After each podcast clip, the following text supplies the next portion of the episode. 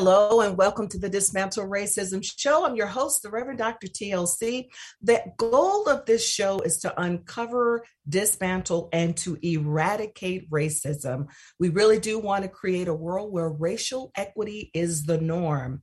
You know, we've been talking about race and racism in this country for years. And sometimes I will watch old clippings of things from the 90s and from the 80s. And I find myself thinking, we are still trying to address some of the same issues.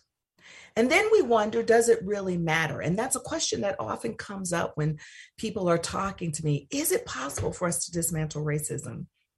Why are we still blind to some of the same things that we've been talking about? Is it important what I do? And my answer is yes, because we still need to continue to uncover racism in this country. There are people when racism is staring them straight in the face, cannot see it. But the more we press on, the more we continue to help them see things um, as they are, the more they will be, um, the more more aware they will become. I'm often reminded of a conversation that I had with with my children's father years ago. And it was a conversation that we had over and over and over again.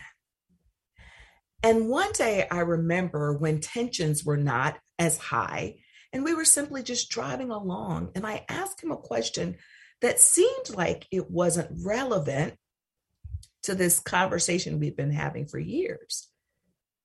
And it started out as one thing, and it ended up circling back to the thing that we had been having a conversation about over time.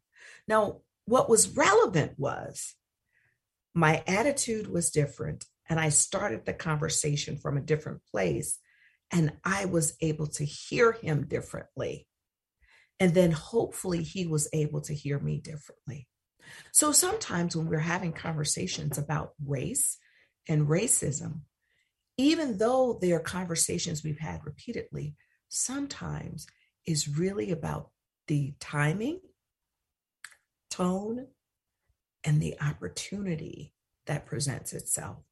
So, as you listen to today's show, I want you to think about things that you've heard in the past, and maybe we'll cover some things that we've talked about before, but try to listen with new insight, with new understanding and to see how you can walk away from this show deciding that there's one thing that you will do differently. Because we uncover a lot of kernels on this show, but the idea is to go beyond the uncovering, the educating, to the place where we can say little by little, we will dismantle racism. We will start to speak a new language. We will start to open our minds to new ideas. So today on the show, I want to invite you, as always, please send in your comments. Even if you're listening after the show, send in your comments because it's the way that we know what you're interested in, know what you're thinking, know how to address these issues on our next show. It's a way of us also understanding who else should we invite to be on this show? What type of conversation would you like to see? But it's also our way of learning. Because just because we're the ones on here talking about these issues doesn't mean that we can't grow in the conversation. So I want to invite you to leave your comments, ask your questions. I also want to invite you to go to sacredintelligence.com. You'll find out more information about me. You'll know how to contact me um, to talk about um, your concerns, your questions around the topics that we tackle on this show. You'll also find out ways in which I can help you privately or with your organization. Want to invite you, I'm really um, excited. It's coming up on one year since the release of my book. So if you haven't gotten it yet, I want to remind you to please get a copy of the book. You will be uh, blessed and encouraged to continue in this sacred intelligence journey of faith to dismantle racism. Now, I want to invite us to do what we always do is to let's find the time to breathe our way into the conversation. I always invite you to do that because we don't realize most of us how shallow we're breathing. particularly when we're overwhelmed and when the conversation is tense. So I like to invite us into the sacred and special place of breathing in and calming our nerves and our emotions so that we can hear with a different ear. So join me if you will. I invite you to close your eyes and to center yourself. If you're seated, I invite you to begin by feeling your feet supported by the floor, feeling your legs your buttocks supported by the chair or the couch that you're sitting on. If you're outside, it's even better so that you can ground yourself in the earth, be connected with nature. But just begin to breathe in and out. And try to take some really deep breaths in and out because, again, our breathing sometimes is very shallow. So we don't get the oxygen traveling through our lungs that we need to travel through. So breathe in and out, connecting you with your sacred source, whatever that is for you, connecting you with divine wisdom, connecting you with the God of your understanding, connecting you with source and nature. Just breathe in and out, connecting you with your sacred intelligence, that part of you that helps you to manifest your greatness while simultaneously helping others to manifest their greatness. Breathe in and out, just connecting with who you are, understanding your purpose, connecting with your full potential, whether you've reached it or not, but understanding that you are meant for more. Whatever your role is, there's something that you can do to dismantle racism. Even as you are encouraging others, uplifting others, teaching others, motivating others, inspiring others. So just connect with your power, breathing in and out. Trusting that what you do matters. Trusting that you will find the answers to your next step. You will find resolutions to your problems. And you will find clarity to your, your confusion. Now breathe in and out, giving gratitude for yourself and where you are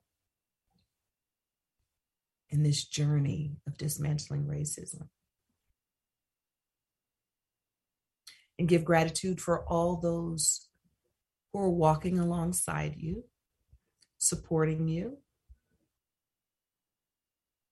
And now give gratitude for all who came before you.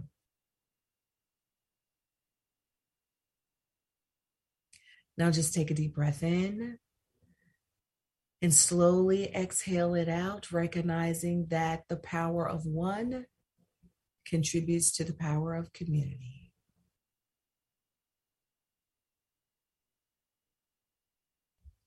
And now we say, and so it is. Ashe. Amen. And when you're ready, you can open your eyes. I always feel, feel so great myself after I do that because it is a way, again, of preparing me for the conversation as well. And it's a way for me to acknowledge my role in dismantling racism, but to acknowledge that each and every one of you who take the time to listen to the show, to my guests who come on the show, to the people who help me produce the show, that all of us are working together to dismantle racism. And we're showing up for a purpose and for a reason. So today on our show, I'm so excited because I'm bringing back one of my guests, Ricky Wade. He was here before, where we talked about the American Redneck Company. He's here today because we're going to continue this conversation on ending race in America. More, um, we're going to have more conversations around the ways that racism shows up on a daily basis because I think that often people think we're just making stuff up, that we're playing the race card and I always say the whole deck is, is built around race, right? Separation exists in this country and it exists on so many levels. And race is one of them. And there's an intersectionality between race and other isms in this country. So we must take a look at it. We must take a look at how does race show up even in the language that we use? How are we conditioned to respond differently based on how we define people race, racially. How do terms like Karen perpetuate racism? What is the Karen effect? We've talked about colorism multiple times on the show. Maybe we'll get to that today. We're going to be talking about a bunch of things.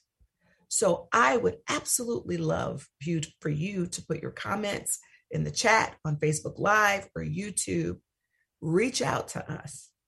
But I want to welcome back Ricky Wade. He'll join us after the break.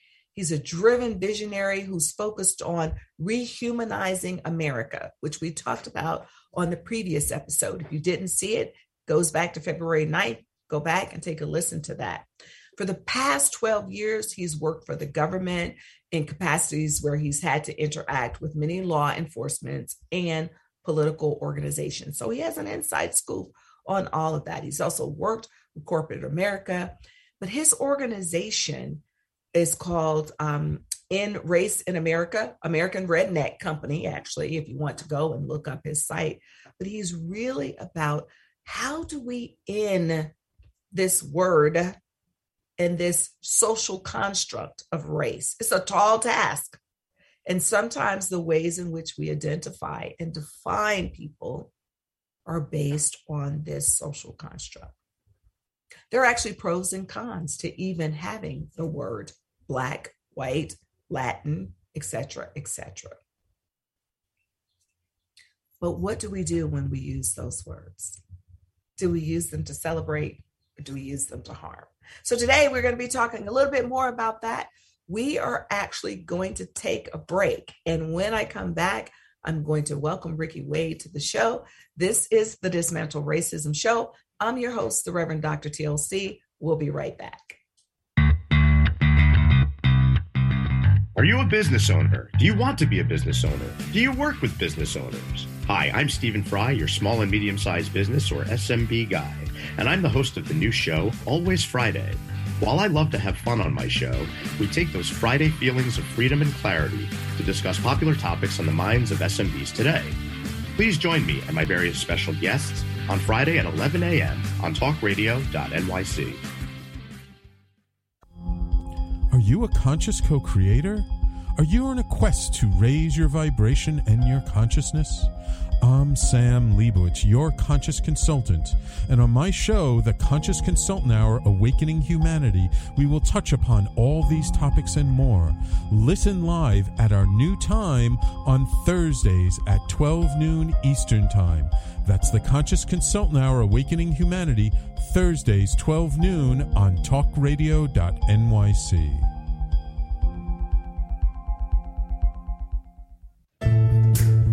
Are you on edge? Hey, we live in challenging, edgy times, so let's lean in. I'm Sandra Bargman, the host of The Edge of Every Day, which airs each Monday at 7 p.m. Eastern Time on talkradio.nyc. Tune in live with me and my friends and colleagues as we share stories and perspectives about pushing boundaries and exploring our rough edges. That's The Edge of Every Day on Mondays at 7 p.m. Eastern Time on talkradio.nyc. You're listening to Talk Radio NYC. Uplift, educate, empower.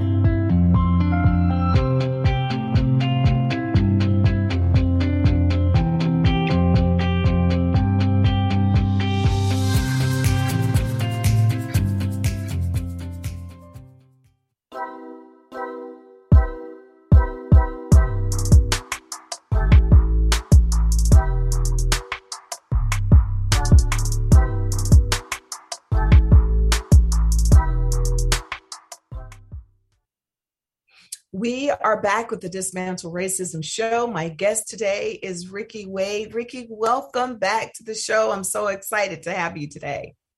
Thank you, Dr. TLC. Pleased to be back. I appreciate you having me.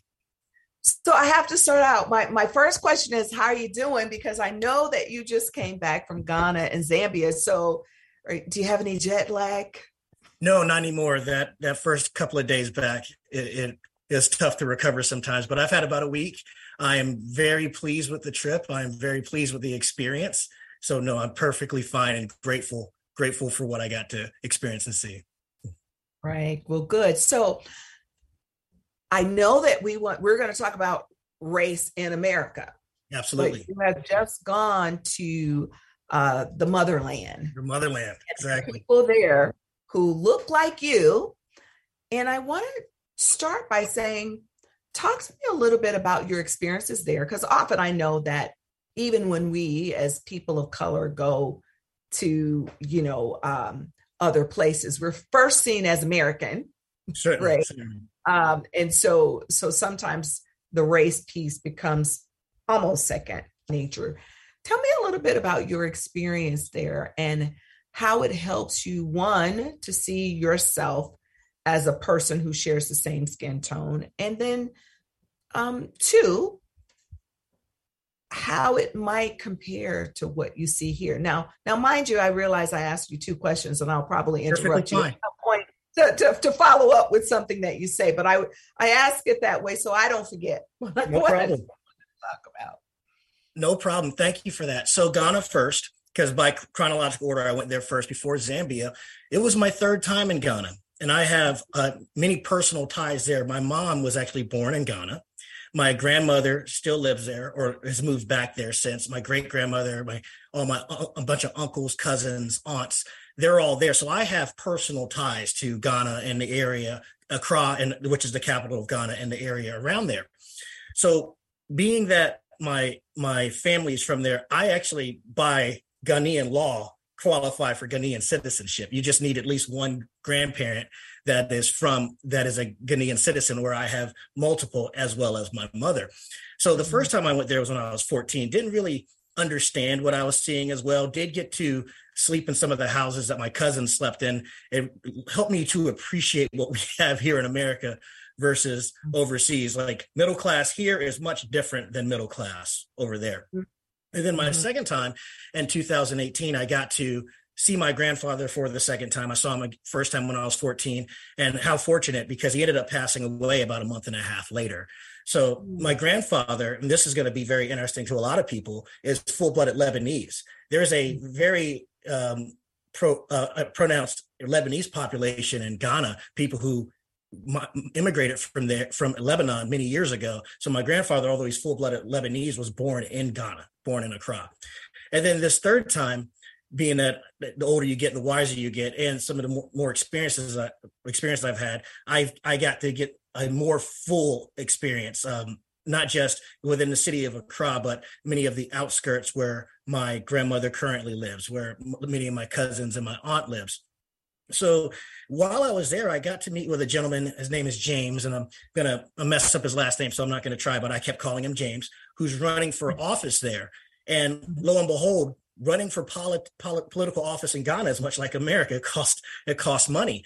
But James had watched our previous show, James and his wife, and they explained at length. We had breakfast. It was James, his wife, and my grandmother and I had breakfast together and explained the impact that race the race practices that originated in America, how they're impacting Ghana now, how they're impacting West Africa, including practices such as, um, and I'm, I, I know I'm going to make some people mad, but chemically chemically altering your hair in an attempt. Oh, oh I, I, hear you. Right, in, in an attempt to assimilate. So that practice had come back from America to Ghana, or the practice of bleaching one's skin to try to appear lighter and more accepted.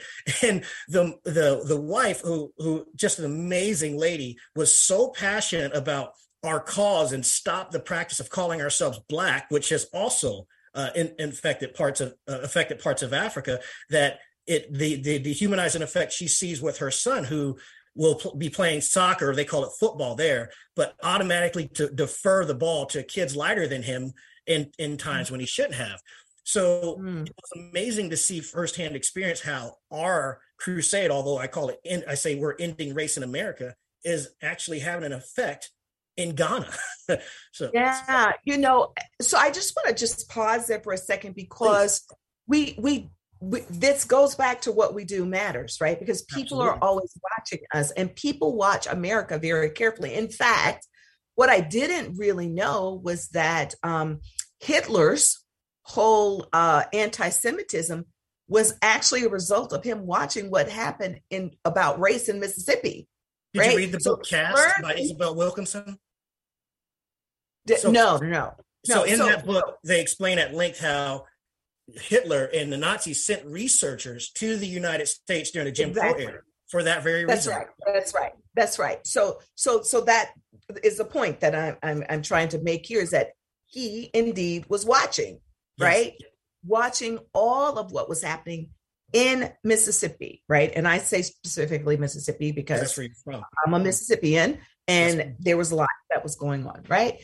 And so what people have to understand is that when folks are looking at us, they're looking at the ways in which we handle things and they also make assumptions about who we are when Absolutely. we show up.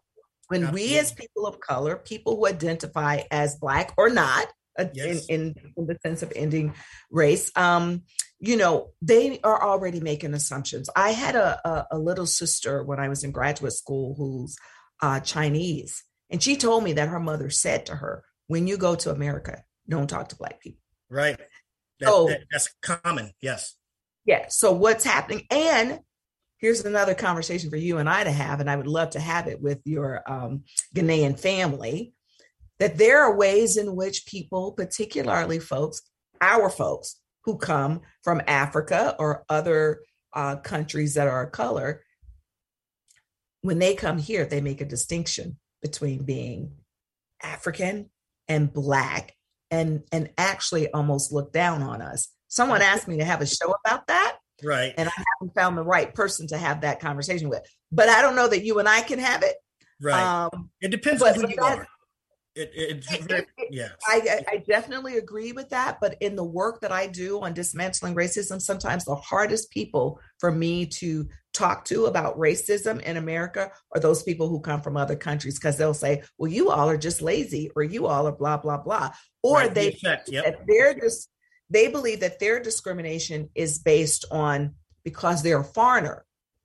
And I'm like, no, it maybe some of it is, but it's also just by the nature of the color of your skin. So, but back to you yes. and your because we could because you and I could get off on on these deep oh. conversations and go there. So tell me more about then your experience there and your understanding then. Absolutely. Well, three things I definitely want to hit on before I do, and that's immigration, uh, Nazis, and and other countries, for instance, India. So immigration wise, my mother came over here when she was 10 years old. And the way I saw her as an immigrant from Ghana interact with people, she dealt with all the same racism and hardship and intersectionality that you, have discussed many times as anybody born here. In fact, she will tell you she's American with Ghanaian lineage because she follows our belief of ending race in America.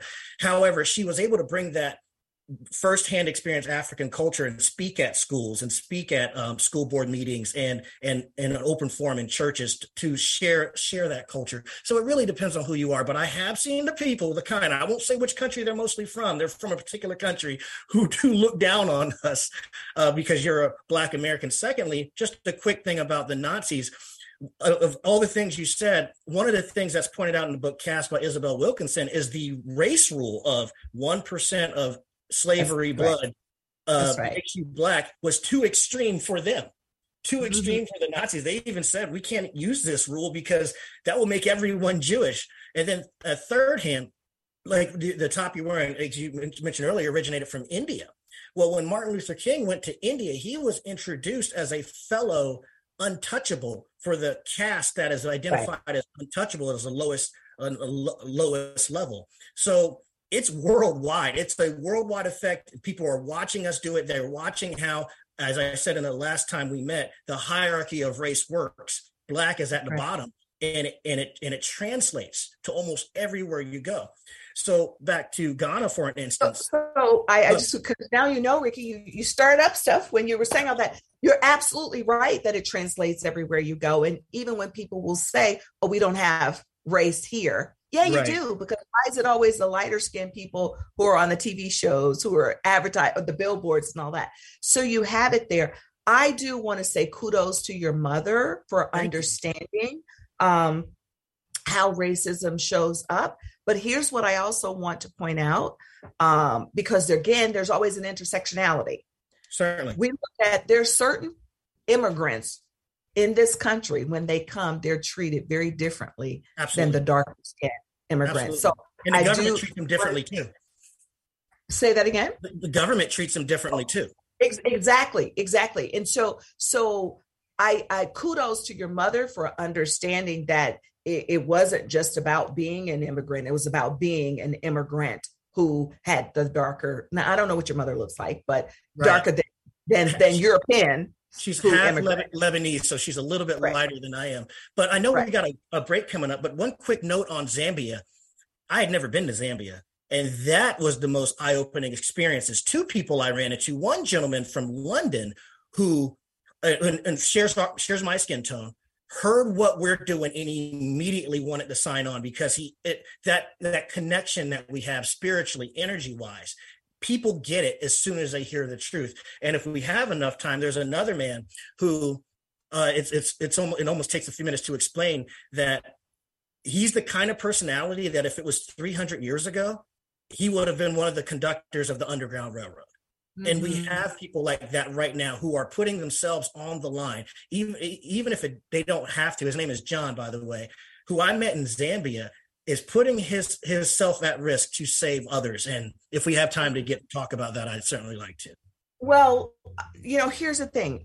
I think that every day we put ourselves. There are lots of people who are putting themselves Certainly. on the line. And one of the things that I often say to people who don't look like me is it's important for you to know the other people who are doing this work because Absolutely. otherwise it feels like we're in a silo. But every day Alone, there are people yes. presenting. I I um I had a colleague the other day who who shared with me. She's on a business meeting, and they're having a conversation, and they started the conversation around uh, what happened. Um, they were they were applauding that this year more people watched the women in March Madness, right? Yeah. Than than they've Some good games. so, um, but to her credit, what she did in this bus- business meeting where they're trying to applaud, you know, that women are, you know, uh, are, are, are finally being seen. And she, as a woman who doesn't look like me, she said, and the other piece that we have to take a look at is the difference, differences between how those two young ladies were treated and we have to take a look at. And so I applaud her that even though this business meeting wasn't about that, since you're getting ready to talk about women being in the forefront, she said, "Hey, here it is. Look at the intersectionality." And she said, "And I don't know what that will mean for me business wise, but I had to speak up." That's what I want the listening audience to know. When we talk about dismantling racism, it's the day to day things that we can do to make people aware of how racism shows up and mm-hmm. then just to offer a teachable moment because that's what she did in that moment. But Ricky, we do have to take a break Yep. and we will be right back with the Dismantle Racism show. Stay tuned. Are you passionate about the conversation around racism? Hi, I'm Reverend Dr. TLC, host of the Dismantle Racism Show, which airs every Thursday at 11 a.m. Eastern on talkradio.nyc. Join me and my amazing guests as we discuss ways to uncover, dismantle, and eradicate racism. That's Thursdays at 11 o'clock a.m. on talkradio.nyc. post COVID world, you may have many unanswered questions regarding your health.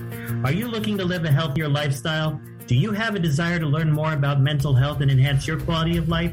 Or do you just want to participate in self understanding and awareness? I'm Frank R. Harrison, host of Frank About Health, and each Thursday I will tackle these questions and work to enlighten you. Tune in every Thursday at 5 p.m. on talkradio.nyc, and I will be frank about health to advocate for all of us.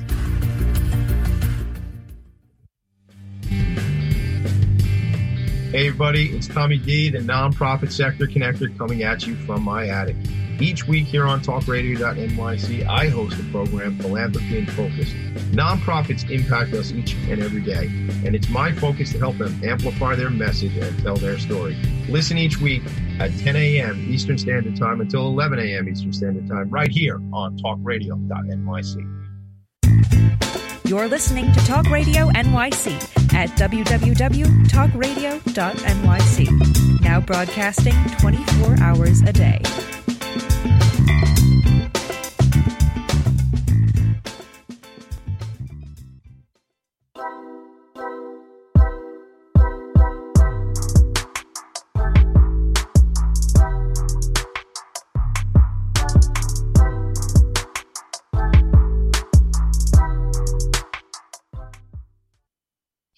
Back with the Dismantle Racism Show. My guest today is Ricky Wade. And Ricky, before the break, we were talking about your experiences in Ghana and Zambia. So I want to give you an opportunity to continue those um, because I asked you some questions, and then of yes. course you said some things, and we've we got into our back and forth, which is absolutely great, right? That's because what a conversation is. That's what a conversation is all about. But want to give you an opportunity to go back and to share some more of your your learnings, particularly in comparison to how we uh, see race in America and how you want to end race in America. Absolutely. So I won't belabor the point about me saying calling someone black or white is wrong and creates the separation that God never intended for there to be.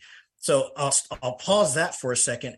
The way you exercise meditation, just like in the beginning of your show, there's another exercise I encourage uh, your viewers and everybody watching this to consider. And I'm looking out in the woods right now.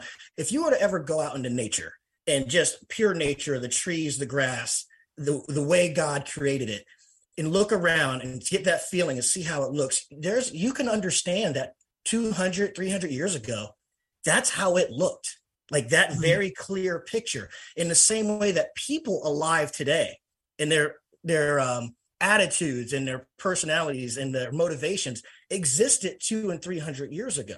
So if you think about the people you know now who 300 years ago how would this person have treated you based on how they look or how the how you look? Would they have participated in slavery? Would they have turned a blind eye? Would they have if they if they were in a position of of being treated like a slave would they have tried to escape? Would they have submitted? Would they have turned you in for trying to escape? Or would they have showed the courage to stand up to a entire an entire society right? Yeah. The courage to put themselves and their families and their livelihoods and sometimes their lives at risk. One thing I look for in people today is the sense of empathy. Those mm. who empathy that they don't necessarily have to have, those are the people I believe would have been conducting the Underground Railroad. So I mentioned John. So I'm in Zambia and and um, I'm I'm working, so I won't get into why I was I was there, but I was there interacting with people and interacting society, and I meet this this uh, pre- preacher. His name his his name is John. He explained how he was getting people from a dangerous situation to a safer situation across international international lines and putting himself at risk to, in, to do so getting himself away from his family so when i see that type of empathy and of course when i told him what i was doing he was all for it, which mm. continues to energize me.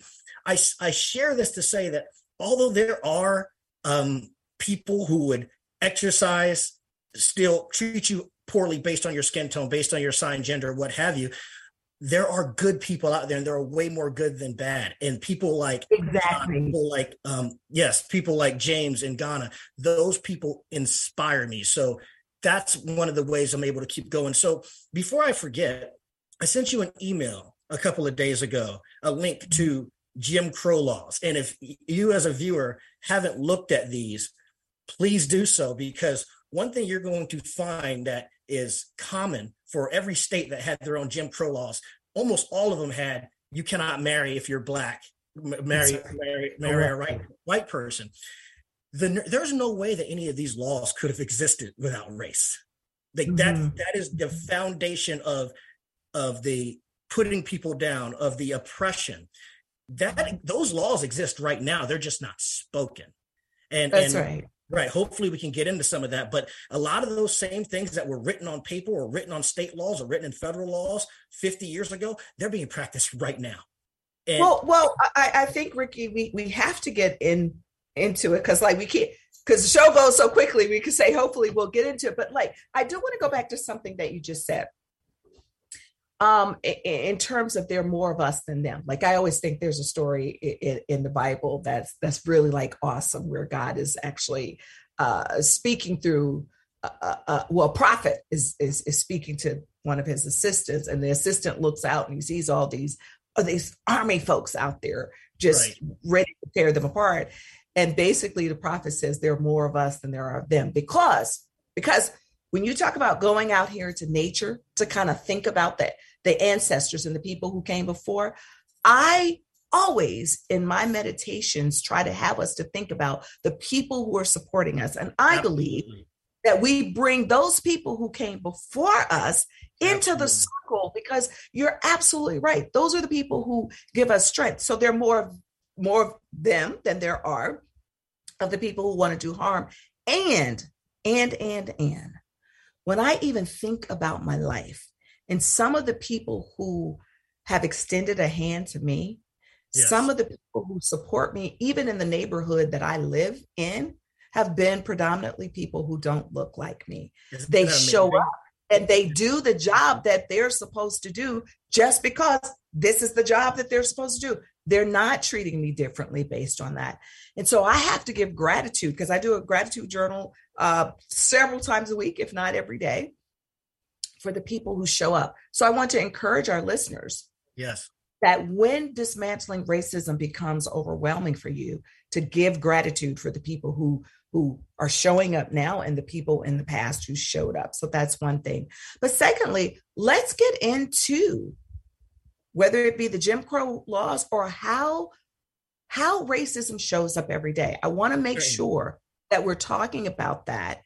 And I want to make sure that we especially leave time for this conversation around Karen. Absolutely. Now, it, Absolutely. it may come in the next after the next break, but let's talk about the day to day. How is it showing up day to day? What are those practices, uh, so, uh, whether they are related to Jim Crow or otherwise, that are showing? Absolutely.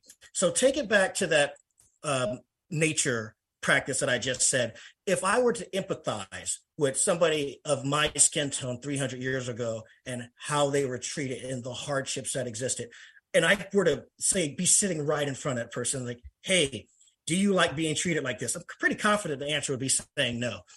And I asked, which would you rather be called black or human or black or American? I don't think anybody enjoyed being called black back then. And it was just a matter of, be, of that forced acceptance of instead of being called my name, I got to be called the black guy. I went to a um, military college in Charleston, South Carolina, not that long ago. I'm not that old, but I, but re- recent enough to rem- remember that when I got there, all I wanted to be called was my name, and I asked at at length, "Stop calling me the black guy." I think I have an understanding of why that exists, as I said in our last meeting being called black was not meant as a compliment. There's a reason everything with a negative connotation is black. In the Bible, even in the Bible, black is bad and white is good, but I'm supposed to say, I'm a black person, I'm okay. So in doing so, you start to realize that every time there's an arbitrary decision or subjective rule or arbitrary rule, it typically goes against you. And I mm-hmm. remember I graduated early. It had nothing to do with writing the yearbook, but instead of being called my name in the yearbook, I'm referred to as the nice black guy. That's a true story. I, I still have the, mm-hmm. a yearbook. I got a second copy just to prove it. And another way race gets um, practiced right now, like in corporate America, when I am trying to get people hired, and, and this intersectionality comes into this, I worked in a job where my job was finding jobs for other people, period. And as I don't know if I was willingly blind or just didn't see it, but it took the first 13 months to finally see like, wait a minute, most of the people that are unemployed and come in here and are the first to lay off and are the hardest to find jobs for well, they look like Dr. TLC. And mm-hmm. it was mm-hmm. this one particular lady that looked like my wife. So mm-hmm. I brought this to the attention of my leadership internally, and they were like, Yeah, you're just now seeing that. Oh, that's mm-hmm. awful. There were companies that would, and I, I, think I said this last time, point blank tell me not to send me any black people. There was a process and procedure of now marking that company as somebody we're not going to deal with. However, somebody would go behind me, unmark it, and, and work with them and send them who they want. There were companies that almost outright expressed that they didn't want to work with me because of my skin tone. So people of lighter skin would go work with that company, although that was against company policy. That practice still happens. There are people, and I know one particular person, I will not say their name, that is in law enforcement right now in South Carolina. And um, this guy, and we'll get into the Karen effect in a second, but used the the societal rules that no matter what, if you don't know me or him, you're going to assume the worst of me and the best of him. To mm. to get the get the best of me to commit honor violations and and got away with it. Um and I'm again I'm trying not to be too specific. The third thing I'm going to say because I understand we got a break coming up working with law enforcement there have been multiple times when I'm showing up to a law enforcement entity and I am looking for whatever suspect they're they're describing, whatever trying to find a perpetrator of whatever crime. Oh, it was just this random black guy. Mm-hmm. When I upon a little more research, I found out there, there was no black guy involved, regardless of how you define black. But it's so easy for people to say and then accept that kind of that kind of practice, that kind of blame, that kind of uh, that kind of uh, ending, versus versus researching the truth. So race racist practice was working against us because it was meant to. It was meant to keep you down if you're black. Period. Maybe not hurt you as bad if you're called anything else, but if you're black, race was meant to pre- keep you down. That's why I say we should not be calling each other that. Right. And so, Ricky, there, there's this whole conversation uh, around whether we should use it or not. Right. I think I think part of the issue is for me is that for me, I see being a black woman as i define myself or a woman of african descent i take pride and i think that the problem is is that a lot of people don't take pride in it. And my pride isn't based on because i think i'm better than blah blah, blah. But it's because because of that very thing that you said that they've always tried to push us down with it. I'm like no i know who i am. I know my resilience. Absolutely. i know what i've been able to experience as and i love my culture and, right? and what you've been able to overcome. There's, right. a, there's a pride to that. However, that's right. To I can't allow race to separate me and somebody like John, who I talked about earlier. That's what it was meant to do. I cannot so, use race to dismantle racism. It, so I get that. I get your perspective on that and why that's important. For me, it's often important though to speak in racial tones because it helps people to do something to do two things. One, I think it helps people to see that if you are of a particular racial category based on social construct, that you can do this work. Fair and enough, two, yeah. I think that it opens people's eyes. And so I use it to discuss it because then it opens your eyes to make people understand how it is showing up on a daily basis. How before I even open my mouth when I enter a room, yep. you've already judged me based on this concept of race, right? Oh, so Fair for point. me, often it's about the teachable part of it as well. And and again, like I said, I honor who I am because of how the world has treated me to say that I'm the opposite of who right. I know I am. First and foremost, I know I'm a child of God. So whenever I enter into a space to teach, to preach, or whatever it is, that's what comes forth my spiritual self. So I can teach from this place of this. But we teach people from where they are as well, right? But I totally respect this idea of, of ending race in America. And hopefully, in ending it, we will end racism. Now, there's something else you said, but I know we have to take a break. Right. And when we come back, we're actually going to talk about how the Karen effect is one of those ways in which racism shows up daily, right? Yes, People are not even aware, aware of, and conscious that they're actually perpetuating racism when they say she was a Karen. We'll be right back to the Dismantle Racism show. Thank you. Hey, everybody, it's Tommy D, the nonprofit sector connector, coming at you from my attic. Each week here on talkradio.nyc, I host a program, Philanthropy in Focus. Nonprofits impact us each and every day, and it's my focus to help them amplify their message and tell their story. Listen each week at 10 a.m. Eastern Standard Time until 11 a.m. Eastern Standard Time, right here on talkradio.nyc. In a post COVID world, you may have many unanswered questions regarding your health. Are you looking to live a healthier lifestyle? Do you have a desire to learn more about mental health and enhance your quality of life? Or do you just want to participate in self understanding and awareness? I'm Frank R. Harrison, host of Frank About Health, and each Thursday I will tackle these questions and work to enlighten you. Tune in every Thursday at 5 p.m. on talkradio.nyc, and I will be frank about health to advocate for all of us. Are you a conscious co creator? Are you on a quest to raise your vibration and your consciousness? I'm Sam Leibowitz, your conscious consultant, and on my show, The Conscious Consultant Hour Awakening Humanity, we will touch upon all these topics and more. Listen live at our new time on Thursdays at 12 noon Eastern Time. That's The Conscious Consultant Hour Awakening Humanity, Thursdays 12 noon on talkradio.nyc. You're listening to Talk Radio NYC at www.talkradio.nyc. Now broadcasting 24 hours a day.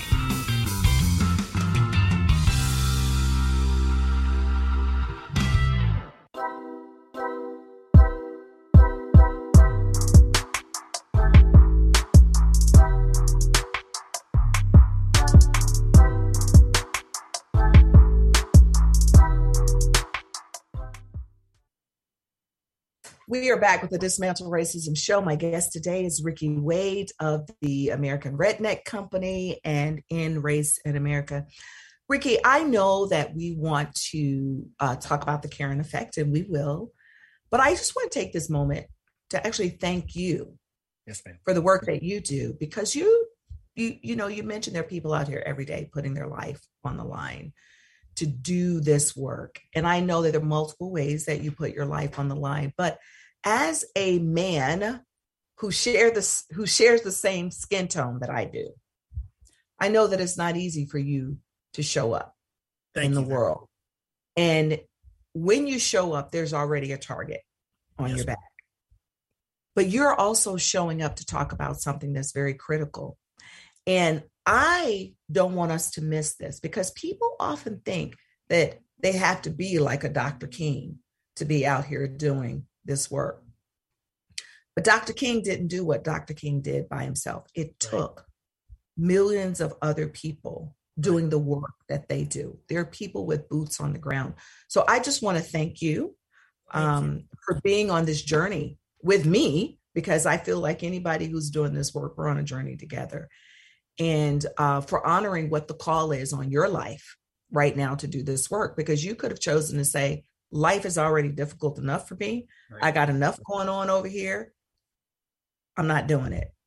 But you're showing up. So I just want to thank you for that. Thank you, Dr. TLC. But as we know, you're the one leading the charge. I'm uh, following your lead and in your wake a bit. So I appreciate you. I've called, when people ask me about you, I call you a modern civil rights leader, and that is accurate, and I can back that up. And if you haven't read her book, please, please read Dr. TLC's book. It is very, very eye opening.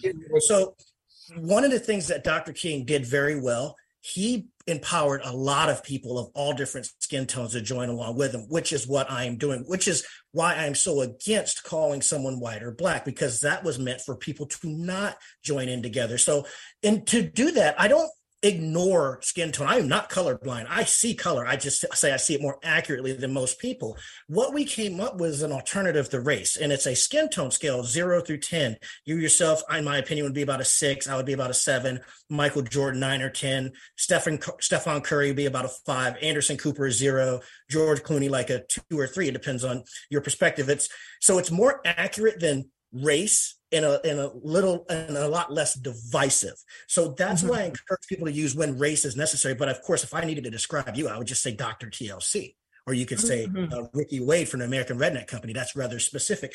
So, secondly, it helps address the colorism aspect because as we have discussed racism and colorism are almost the same thing one has just has to use race to to to have an effect but we can enforce the same evils or, or put a stop to the same evils of racism just by using use of colorism. For instance mm-hmm. when you if you're going to file an equal employment opportunity complaint you have the right to check racism or colorism or both but they encompass the same thing. Because Right. in the, the better part about colorism say if somebody's just a little bit lighter than us like a five and decides to do some awful things because i'm about a seven well racism wouldn't hold, hold that person accountable. And i'm saying this from experience colorism Mhm. would so we don't need race to enforce uh, getting rid of racism we could use colorism get rid of race and still accomplish the same thing So, so you're saying something really interesting because you know there's some people who don't even understand how colorism works, right They well, do I it, but they don't understand it. so Right. getting into the Karen effect. First of all, I don't like when people call others Karens. There's a Karen who she actually commented on on my post when I talked about when I posted uh, about this meeting. I want to remove that as the name, and I've come up with an alternative. Call them crows, and that is somebody who knows that hey, if I don't like Ricky. And I call the police, like in the Central Parks uh, scenario with the bird watcher, and I call the police Right. to say there's a black man uh, trying to hurt me, I know that's going to work against that person. Well, that person is a crow, not a Karen. Or um, Emmett Till was lied on, and it was known that if I, that person told that lie, then people would believe her and not Emmett Till. That was taking Mhm. advantage of the system. So instead of calling calling it a Karen, call it a crow, but the definition is the same. Somebody who knows that society is working against that person for their gender or their skin tone or what have you, and then taking advantage of the societal rules to then um, put it put exert their their pressure exert their evil on that individual. It's happened to me at the citadel it happened to me in corporate america it happened to me in the work i do now. And each time it was either it was always somebody of lighter skin tone but not always somebody that would call themselves white. You see they, Mm. that person could call Well- black and still do the same thing That's right. You're you're saying something really important, and I know we're going to run out of time in just a few minutes. I want to say something else about this this Karen effect, though, too. So it's interesting. funny story. I was at a protest uh, after George Floyd was murdered, so that part wasn't funny. But I was at a protest, and this woman that I know named Karen came up and introduced herself to my children as Karen. So when my children got back in the car and they're talking about the protest because there were very few people of color at this protest, and so they're talking about it, and they said, and she had the nerve to, to come up and introduce herself as Karen. I said, it's because her name is Karen. right But you, you see the danger in doing that, right? So Right. there's the humor, but there's the danger. But the other thing about saying the Karen, you're the that person is a Karen is because it also takes the onus off of other people and they believe absolutely I would like never Derek that. Chauvin who murdered George Right, Floyd. exactly, exactly. or, or a crow. Right, right, right, right. So what what they're doing is they'll say, "I would never do that." And so I have an exercise that I do when I'm teaching people in my dismantling racism course that's called "I am Amy Cooper," because Amy Cooper didn't leave her home that day to Right. thinking that she was going to do that. This is the person who considered herself a progressive and blah blah blah blah blah. Right. So the danger, though, is that we also don't look at how deep racism runs in this country. And the reason why those crows, as you call them, can respond the way that they do is because they've been taught that this is what you do in this country. Right. And so to say Karen means that you're blaming her, not that she isn't responsible, because she is, she is responsible for her behavior, but you're not looking at the deeper. blame the behavior. uh, blame the blame exactly, the action. So, and I exactly. So get crow from Jim Crow laws. That's why I use the word crow. Now, there's not that many people named Crow, but we can assign this properly. Instead of an innocent person named Karen who's trying to do the right thing now gets looked down upon, let's call these people Right. who, who do the wrong thing, they're crows and stop and stop the negative connotation with the name Karen because there's some good Karens out there. That's right. There's some there there's some there's some good Karens out there, and we need to look at the system Yes, ma'am. itself, right? Because because if we get into history, white women have been uh, really trained in a way to, to fear people who look like us and to say, oh, wait a minute, just like with Emmett Till, right? Well, I, I, have to speak up for not just a Karen that I know, but um, a, a, a, several people who I think they would have oversaw the Underground Railroad as, real, as, as, as well. Um, there there's a there's a there's several ladies that come to mind that meet that description of white women if as you define it. However they're very good people and they've overcome so, so ricky so ricky i'm not i'm not saying that right? Because i angie I is the other person i was thinking of. Sorry. I, I, certainly don't think that all white people are bad. What I, my point that i am trying to make in our 30 seconds that we have left here is is my point that i want to make is this. And that is historically, those women who've been lumped in that group, there's a way that they've been socialized to respond to us as people yes. with a darker hue and, and it because that's why so many of our men have been lynched. But Ricky, of course, we're ending the show in the middle of this dynamic discussion. But we I'll come back.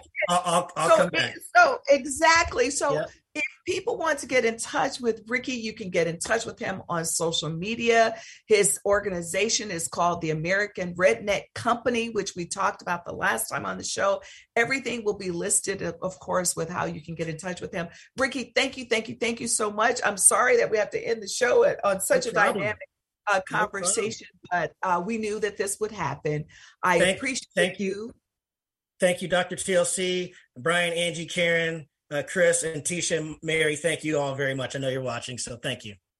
Thank you, thank you, thank you to all the listeners for being on the show. We do appreciate you. Please do go to sacredintelligence.com to learn more about me. And please um, stay tuned for the Conscious Consultant Hour with Sam Leibowitz, where he helps you to walk through life with the greatest of ease and joy.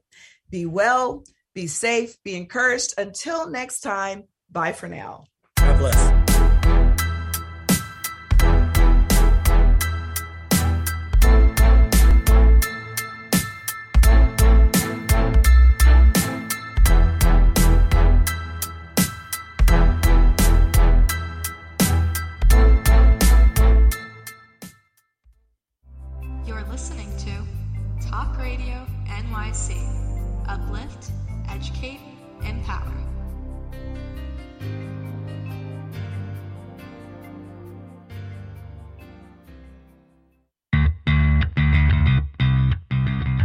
Business owner? Do you want to be a business owner? Do you work with business owners? Hi, I'm Stephen Fry, your small and medium sized business or SMB guy, and I'm the host of the new show, Always Friday.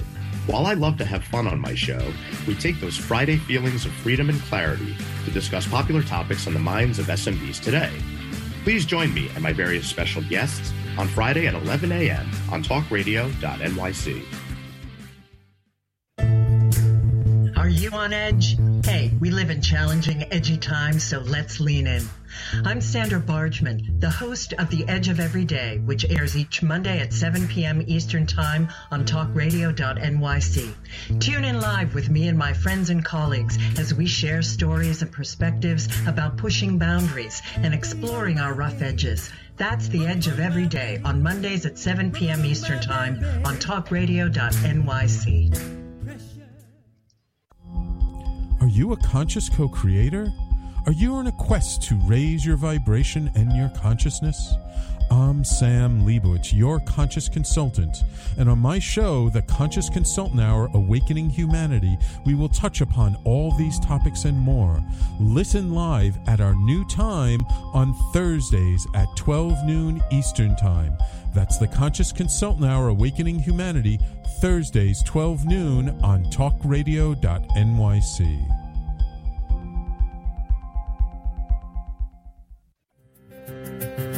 In a post COVID world, you may have many unanswered questions regarding your health. Are you looking to live a healthier lifestyle? Do you have a desire to learn more about mental health and enhance your quality of life? Or do you just want to participate in self understanding and awareness? I'm Frank R. Harrison, host of Frank About Health, and each Thursday I will tackle these questions and work to enlighten you. Tune in every Thursday at 5 p.m. on talkradio.nyc, and I will be frank about health to advocate for all of us. Passionate about the conversation around racism? Hi, I'm Reverend Dr. TLC, host of the Dismantle Racism Show, which airs every Thursday at 11 a.m. Eastern on talkradio.nyc. Join me and my amazing guests as we discuss ways to uncover, dismantle, and eradicate racism. That's Thursdays at 11 o'clock a.m. on talkradio.nyc. You're listening to Talk Radio NYC. Uplift, educate, empower.